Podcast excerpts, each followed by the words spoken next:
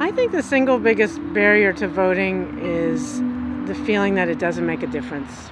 Uh, that it's, I would vote, but it's not going to make a difference anyways. I think that with early voting sites and, and mail in ballots and, and that sort of thing, that here in Knoxville, it isn't that difficult logistically to vote, but getting people to set aside the time and make it like just part of their routines.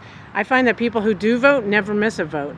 It's people just getting them to vote for that first time, maybe the second time, uh, making sure they understand that when they vote, they are exercising their influence and then they get to know the candidates. I will never miss a vote as long as I'm able. When we lived in Slovenia for a year, you know, of course, we uh, both, my husband and I, got an absentee vet ballot and we voted overseas. My name is Indya Kincannon. I'm the mayor of Knoxville, Tennessee, and I vote.